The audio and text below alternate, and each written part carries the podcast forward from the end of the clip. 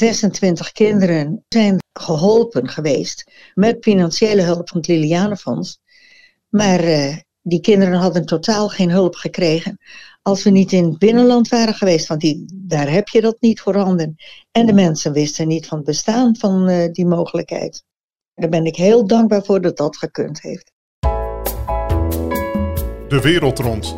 In deze podcast spreek ik, Gerard Adriaanse, met zendelingen over hun leven en werk, hun wel en wee en wat hen beweegt. Welkom bij De Wereld Rond. Leuk dat je luistert. Het is inmiddels ruim een jaar geleden dat ik sprak met vrouwtje Prakken.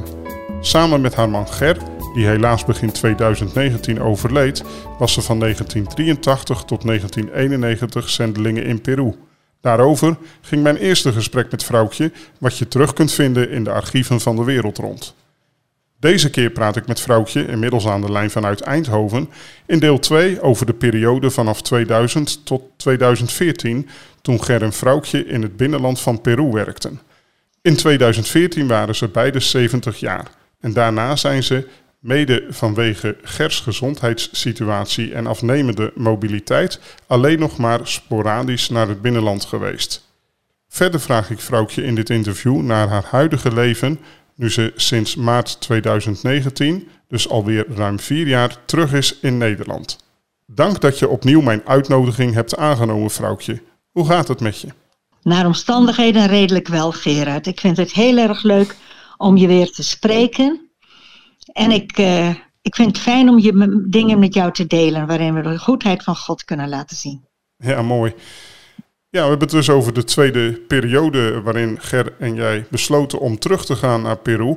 Wat was de aanleiding daarvoor? Waarom besloten jullie terug te gaan naar Peru in 2000? Nou, we waren toen negen jaar weer in Nederland. De kinderen die studeerden allemaal, maakten hun opleiding af. En de laatsten waren uh, het huis uit. En toen zeiden ze, nou jullie uh, hart ligt toch in Peru, gaan we weer. We gingen op een andere plaats wonen. Het werk was in 1991, was het werk goed overgedragen. De kerk ging goed in Huancayo. We zijn toen in het noorden gaan wonen, in Cajamarca. En dat was een heel andere omgeving. Economisch was er veel meer ontwikkeld. Het lichtend pad was verdwenen, wat de vorige periode wel enorm veel invloed gehad heeft. Maar de gezondheidszorg en het onderwijs, dat liep nog heel erg achter. Ja, wat kenmerkte de tweede periode in Peru van Ger en jouw uh, vrouwtje, als je zo terugdenkt aan die tijd? Toen heeft Ger dus eigenlijk gedaan wat hij in Nederland had gedaan in die negen jaar. Gemeentes ondersteunen dus het uh, leiderschap bevestigen. Conferenties voor de leiders in het binnenland hebben we toen gedaan. En dat was dus wel heel iets anders. Ja. Proukje, op een gegeven moment gebeurde er iets tragisch. Ger kreeg een ongeluk. Wat gebeurde er? Dat was in 2002. Dus toen waren we twee jaar aan het werk. En we hadden net een programma gemaakt voor dat jaar. En toen waren we in juni even een weekje ertussenuit naar het strand. En terwijl Ger dus zwom en de zee uit wilde komen, was er een enorme hoge golf. Dat was een gevolg van El Niño. En die smakte hem op de grond met zijn voorhoofd. En toen kwam er een bloeding. En daardoor raakte hij verlamd. Wij, met de mensen waar we toen logeerden, met die man was een Nederlander, hebben we hem eruit gehaald uit de zee en op het strand gelegd. Hij was bewusteloos. We hebben geprobeerd hem bij te laten komen. Ger kwam onderweg. In de ambulance kwam hij bij. Toen merkte hij dat hij niks meer kon bewegen. Mm. Ja, dat was heel tragisch. Maar Kees Goedhart van Zending en Gemeente, de organisatie waar jullie door vertegenwoordigd werden in Nederland, kwam op bezoek direct na Gers ongeval. Wat betekende dat voor Ger en jou? Heel erg veel natuurlijk. Ook onze kinderen waren er eigenlijk meteen die konden. Ah, en, en Kees kwam ook. En dat is zo ongelooflijk fijn als je dan merkt dat de betrokkenheid in Nederland ook uh, actief wordt. Een vriend van ons, die uh, directeur was van de Peruaanse EO, zal ik maar zeggen, die kwam zondagsmiddags op bezoek en die zei toen: Het volk van God in Peru dat bidt voor jullie. Want hij had het via de radio had hij bekendgemaakt. Geweldig. Ja, en dan Kees dus erbij, die ook meteen, die is die hele week gebleven. En dat is dan uh, ja, heel bijzonder. Ja, welke gevolgen had Gers ongeluk voor zijn en jullie bediening? Een jaar heeft hij revalidatie gehad. En we konden het programma wat we van tevoren samengesteld hadden voor dat jaar, konden we dus niet meer uitvoeren. Maar toen zeiden de voorgangers waar we dus mee werkten, die twee hoofdvoorgangers zal ik maar zeggen, die zeiden kunnen jullie niet een vervanging eh, zoeken voor Ger? Want wij willen het programma eigenlijk wel graag hebben. Dus die conferenties en dat onderwijs. En daardoor moesten we iemand zoeken, zodat in werkelijkheid het werk niet stilgelegd werd, maar ging uitbreiden. In hoeverre is Ger hersteld, vrouwtje? Zijn linkerkant is altijd verminderd gevoelig gebleven, zeker 50 procent. Dus uh, ja, daar heb je dan heel veel kleine praktische gevolgen van. Dat je een plastic bekertje niet goed vast kunt houden. Dat vond ik het meest opvallend. Maar verder kon hij weer auto rijden. Hij heeft zelfs nog weer paard gereden. En omdat we, onze auto automaat was, had hij zijn linkervoet niet zo hard nodig als een, als een auto met een koppeling. Met zulke kleine dingen zagen we dat God er steeds bij was. En dat lijken kleine dingen, maar dat helpt je wel er doorheen. Ja. En dat we in Peru bleven, dat was omdat we niet zagen wat het voor uh, meerwaarde had als we naar Nederland zouden gaan. Want daar was, de behandeling die was gewoon heel erg goed.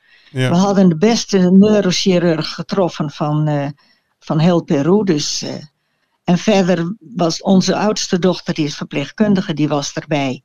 En met elkaar hebben we Ger steeds verzorgd. De verpleging die kwam alleen binnen om medicijnen te brengen. En verder had hij de revalidatie in datzelfde ziekenhuis. Dus dat was heel bijzonder. Ja, Ger was een bijbelleraar.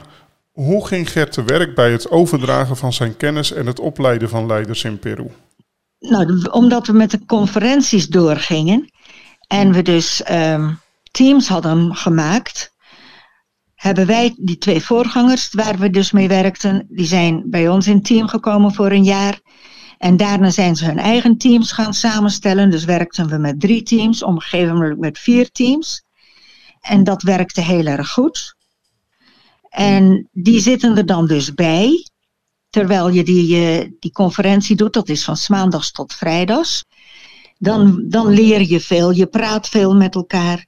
Wij leerden ook heel erg veel van hen, hoe om te gaan met mensen die soms maar drie jaar lagere school hadden met mensen die in een heel andere realiteit leefden dan wij. Dus ja, je leert van elkaar.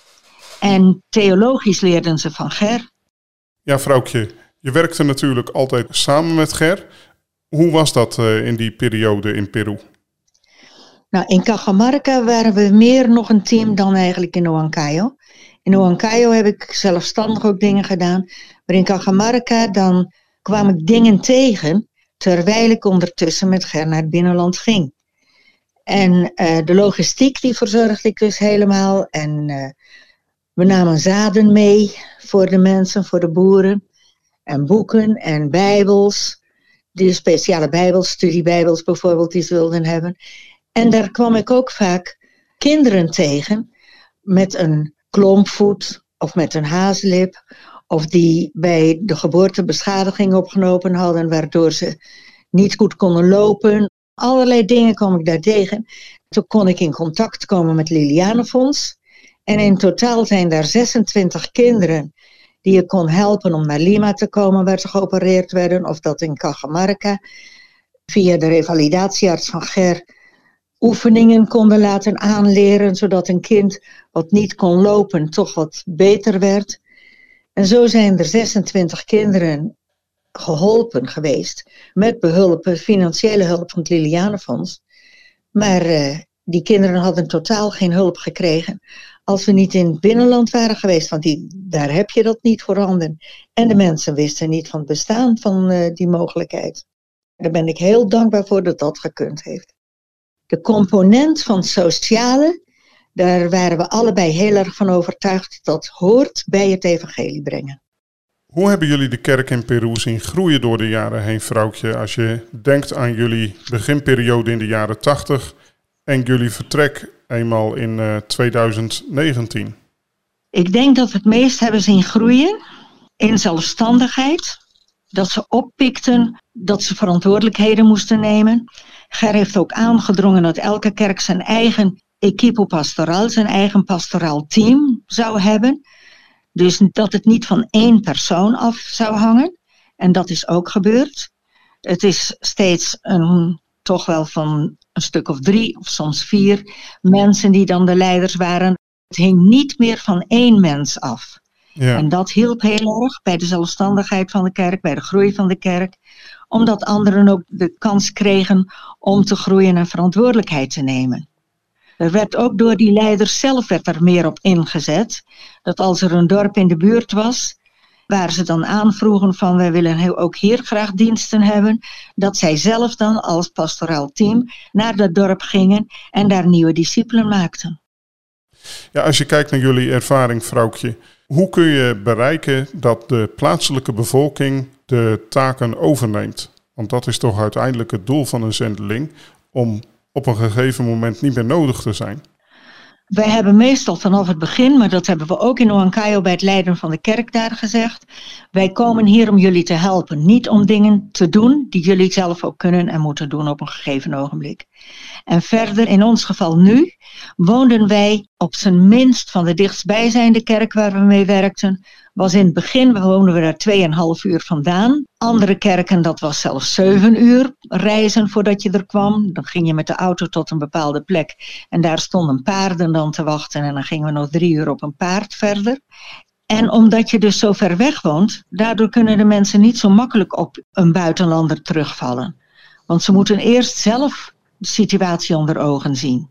Dan helpt de afstand. Dus dan snappen ze dat ook beter. Omdat wij dus die Bijbelstudieboeken meenamen, MacArthur bijvoorbeeld, Bijbelcommentaren, concordanties, maakten de mensen in hun kerk een soort van bibliotheek. En daar kon dan de voorganger of andere leden van het pastoraal team, die konden daar hun Bijbelstudies in voorbereiden. En daardoor leerden ze ook weer meer uh, theologie. In onze tijd, toen wij begonnen, waren de leiders die hadden vaak maar drie of vier jaar lagere school. Want voor de middelbare school was geen geld, of de middelbare school was nog niet in hun dorp. Dus daardoor had je wel te maken met mensen die slecht lazen. En juist doordat ze tot bekering kwamen en ze in de kerk dan de Bijbel ook hardop voorlazen, leerden ze steeds beter om de Bijbel te lezen en voor te lezen. Dus het christen worden heeft ongelooflijk veel voordelen. Ja, en jullie legden ook altijd de nadruk op het belang van het Bijbel lezen. Ja, opvolgen ook wat de Bijbel ons leert. Ja, zeker. En niet op, op regels in de eerste plaats, want een groot punt in het binnenland is ook de komst van uh, sectes. En uh, heel vaak komen die helaas via Brazilië. Maar ja, dan, dan was er als iemand met een dikke Bijbel onder zijn arm binnenkwam, die kreeg meteen het podium ter beschikking om zijn ideeën te spuien. Nou, en dan wist je soms niet wat je hoorde. Mm. Maar doordat ze nou, nou door die conferenties goed onderwijs kregen, van welk team dan ook, ja, daardoor hadden ze nou een weerwoord. Dus de Bijbel zorgt echt voor een goede basis voor ons als christenen natuurlijk. En je hebt zelf natuurlijk de Bijbel je leven lang al gehoord en ook zeker gelezen. Welk Bijbelgedeelte heeft je vooral geholpen? Dat is eigenlijk een, een samenvatting van, ja, als ik over ons hele leven bedenk. Ik bedoel, als je 79 jaar bent, dan zijn er al heel veel uh, dingen door, door je, over je leven heen geweest. En dan vind ik die uit Klaagliederen 3, vers 21 tot 23 een heel erg fijn stukje. Moet ik het voorlezen? Ja, graag. Klaagliederen 3, vers 21 tot 23. Tot 24 eigenlijk. Dit zal ik mij te binnen brengen, daarom zal ik hopen. Het zijn de gunstbewijzen des Heren dat wij niet omgekomen zijn, want zijn barmhartigheden houden niet op. Elke morgen zijn zij nieuw. Groot is uw trouw. Mijn ziel zegt, mijn deel is de Heere, daarom zal ik op hem hopen. Nou, en dat dat slaat eigenlijk op alle periodes in ons leven. Als het moeilijk was, dat toch de Heer hielp om er doorheen te komen. Als het goed ging allemaal, dan wist ik ook heel goed dat is niet dankzij ons verstandig besluit of onze inzet. Nee, het blijft altijd dat onze hoop op de Heer is. Heel mooi. Ja, dankjewel dat je dat met ons gedeeld hebt, vrouwtje. Je bent nu dus terug in Nederland en je bent altijd nog erg actief. Waar hou je je tegenwoordig zoal mee bezig? Nou, dat erg actief valt wel mee hoor. Want ik moet, ik moet wel degelijk op mijn uh, gezondheid letten. En de energie die is, die is niet meer wat het was, zelfs niet van vijf jaar geleden. Mm. ik hou me nou bezig met activiteiten in de kerk vooral. Ik denk dat je voegen in een gemeente, dat dat heel belangrijk is. Want je hebt een geestelijk dak boven je hoofd nodig. Dat hadden we in Cajamarca ook. Gewoon, dat waren niet wij zelf. Dat was bij een plaatselijke gemeente waar we ons bij aansloten. En hier ben ik weer ingestroomd in de gemeente die ons oorspronkelijk heeft uitgezonden toen naar Huancayo. Nou, en dan doe ik mee met Koken voor Alfa. Want elk jaar zijn er zo'n twee Alfa-cursussen. Dat is ongeveer één keer per maand. Er zijn ook wat Spaanstalige mensen bij ons in de gemeente. En toen ben ik gevraagd door een, een vrouw die, uh, die ook uit Peru komt. En die dus in de gemeente ingestroomd is. Daar ook tot bekering is gekomen, ook via Alfa. En gedoopt is. En die zei, ik wil graag wat bijbelstudie hebben. Ze spreekt goed Nederlands. Maar ze zegt, dan mis je toch vaak de essentie. Als je het in het Nederlands hoort. Ik zou zo graag bijbelstudie willen hebben in het Spaans. Wilt u dat met mij doen? Mm ze ging naar Peru en toen heb ik er in Cajamarca, in de kerk waar wij dus altijd geweest zijn, heb ik de discipelschapstraining op laten halen, de boekjes daarvan. En dat doe ik nou één keer per week met haar. En verder zijn er twee bijbelgroepen waar ik ook naartoe ga, soms ter ondersteuning of gewoon om mee te doen. Dus dat zijn dingen die je, die je wel degelijk kunt doen nog, ook als je weer terug bent fulltime verantwoording nemen voor iets, zo, dat, uh, dat doe ik niet meer. Nee. Die tijd hebben we gehad. En wat zou je zeggen tegen een luisteraar die ook al wat ouder is, om ook na je pensioen actief te blijven voor de Heer, net als jou? Nou, iedereen denkt natuurlijk, hoop ik, aan voorbeden doen. Wat heel belangrijk is en waar het mee begint. Ja. En verder deelnemen in het programma van je kerk, voor zover je dat kunt. Ik schenk ook koffie in de kerk. Dus dat koken voor Alfa, het groeten van mensen die binnenkomen. Dus dat zijn van die kleine dingen. Hele praktische, normale dingen eigenlijk toch? Ja, in de poetsploeg meedoen voor het schoonmaken van de kerk, dat zit er niet altijd meer in als je ouder bent. Maar als je gewoon om je heen kijkt, dan zijn er. Ik denk dat het goed is dat je zorgt dat je met mensen praat en uh, probeert om mensen te bemoedigen dat kun je allemaal doen. En na je pensioen dan heb je ook altijd heel veel ervaringen al op alle mogelijke gebieden. En dat kun je ook delen met anderen. Ja, vrouwtje, ik sprak gisteren nog even met je dochter, met Judith. En uh, ik vroeg haar van uh, hoe ze jou herinnert. En uh, ze laat de volgende boodschap voor je na. Dat is een paar minuten, maar laten we er even naar luisteren. Mijn moeder is boven alles natuurlijk mijn mama. Maar tegelijkertijd, als ik denk aan mijn moeder, dan is ze ook echt een voorbeeld voor mij. Iemand uh, die mij voorging in het leven, uh, die mij voorging in de opvoeding uh, en ook zelfs in het werk wat wij nu mogen doen in de berg van Peru. Vaak denk ik ook aan hoe zij ons heeft opgevoed, als ik onze meiden opvoed. Dus daar heeft ze ook nog steeds invloed in, zeg maar, door hoe ze ons heeft opgevoed. En mijn moeder is voor mij ook vaak een klankbord Tegelijkertijd ook een encyclopedie. Als je van alles wil weten over cultuur of geschiedenis, dan kun je er gewoon van alles vragen. Ze houdt van heel veel lezen. En uh, het is ook echt een sterke vrouw die ik uh, daarin ook altijd wil eren. En als ik denk aan mijn moeder, denk ik, zij is vooral synoniem van gezelligheid. Wat ik vooral van mijn moeder heb geleerd, is hoe belangrijk het is om mensen echt te zien. Je in de mensen te kunnen verplaatsen, hun cultuur eigen te maken vooral ook positief blijven en in mensen te blijven geloven. Als gezin hebben we, ehm, toen wij klein waren, ook veel meegemaakt als zendingskinderen. Mijn ouders als zendelingen hebben veel tegenslagen gehad, ook dat het mensen ze lieten zitten of omdat ze bedrogen werden. Maar altijd hoorde ik mijn moeder zeggen: vandaag is een nieuwe dag, of de volgende dag. Hè?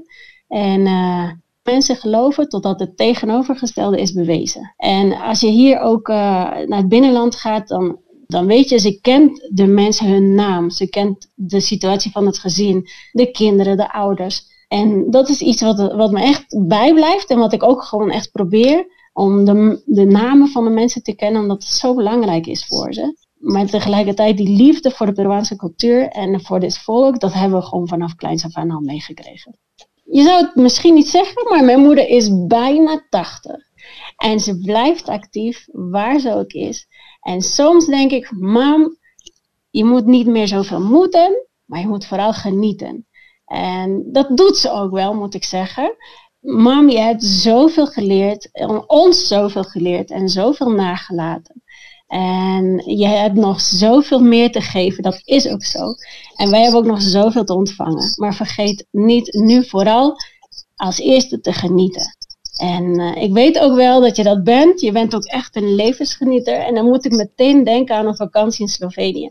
Dat we door het bos liepen en bij elke stap was er een cyclaampje. En ook werkelijk bij elke stap zei mijn moeder dan: Kijk daar, oh, en kijk daar. En tot vervelend toe vond ik soms. Maar mijn moeder is, dat is echt gewoon typisch mijn moeder. En uh, dat, datzelfde zie ik ook in onze jongste dochter, dat is kleindochter Christina. En dat is ook echt zo'n levensgenieter. Die kan ook echt zo genieten en zeggen: Oh, mam, kijk. Dus we hebben echt, uh, wat dat betreft, haar erfenis ook hier in huis. Ja, vrouwtje, herken je wat Judith zei? Ik herken het wel, maar ik, zit hier met knalrode wangen natuurlijk. Want, oh jongen. Nou, ja, ik vind het hartstikke lief. Ik vind het hartstikke lief. En ik weet ook dat ze zo denkt. Maar mezelf promoten, dat, dat zie ik niet zo zitten. Ja, nou, ik, ik vond het wel een leuk idee. En Judith ook volgens mij. Ja, dat heb ik ook het idee. Ja, vrouwtje, Judith is ook nog altijd in Peru samen met haar man Wilfredo. En zij zijn daar ook betrokken, nog steeds bij dezelfde kerken. Hoe is het om dan toch in zekere zin het stokje te kunnen overdragen aan jullie dochter? Nou, dat is vanzelf eigenlijk ook gegroeid omdat zij natuurlijk, in hoeverre zij dat kon, ook meeging als wij een reis gepland hadden om naar het binnenland te gaan. Verder zijn zij en Wilfredo al heel snel begonnen met tienerwerk, waar zij veel meer gevoel voor hadden dan wij en wat er bij ons een beetje bij hing. Dat deden we helemaal niet. En dat hebben ze heel erg ontwikkeld en dat doen ze tot op heden nog steeds. Toch twee of drie tienerkampen per jaar, jeugdkampen. En dat is dan van een weekend. En dat doen ze ongelooflijk goed. En daaruit groeit ook weer het contact met de ouders van die uh, tieners voort. Die bij die kerken horen waar wij dus mee werkten. Dus het is zo in elkaar overgevloeid, zal ik maar zeggen. En ik vind dat het belangrijkste eigenlijk is dat je elkaar niet in de weg loopt. Dat ze allemaal hun eigen, ook zij, op hun eigen manier invullen van wat zij willen doen. Dus niet proberen om de ouders na te doen, maar een eigen uh, invulling geven op het gebied van wat hen ligt. Heb je nog plannen om zelf naar Peru te gaan? Dat hangt heel veel af van de gezondheid. Niet definitief, maar gewoon toch wel twee maanden per jaar zou ik het wel heel fijn vinden. Ja, vrouwtje, hoe kunnen we voor je bidden? Voor mijn gezondheid graag en kracht, dat ik wel weer terug kan. Ja, we hadden het ook nog over Judith en Wilfredo. Hoe kunnen luisteraars de voortgang van hun werk volgen? Judith en Wilfredo publiceren hun nieuws in het blad van Zending en Gemeente. En verder hebben ze ook een blog, Wilfredo en Judith. Op Facebook kun je ze ook vinden. En Judith die zorgt dat er regelmatig informatie tussendoor ook is, behalve de artikelen in Zending en Gemeente komt er ook veel publicaties via Facebook en via hun blog. Ja, en dat is te vinden op wilfredo judith.blogspot.com. Wilfredo judith.blogspot.com. In de wereld rond sprak ik dit keer met vrouwtje Prakken over de terugkeer van haar man Ger en haarzelf in 2000 naar Peru.